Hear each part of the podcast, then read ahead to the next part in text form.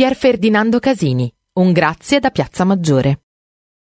Nato a Bologna nel 1955, primogenito di Tommaso Casini, docente di lettere e dirigente locale della DC, e di Mirella Vai, bibliotecaria al provveditorato, dopo aver conseguito la maturità classica al liceo classico Luigi Galvani, si laurea nel 1979 in giurisprudenza presso l'Università di Bologna, entrando nel contempo a far parte del direttivo nazionale giovanile della Democrazia Cristiana.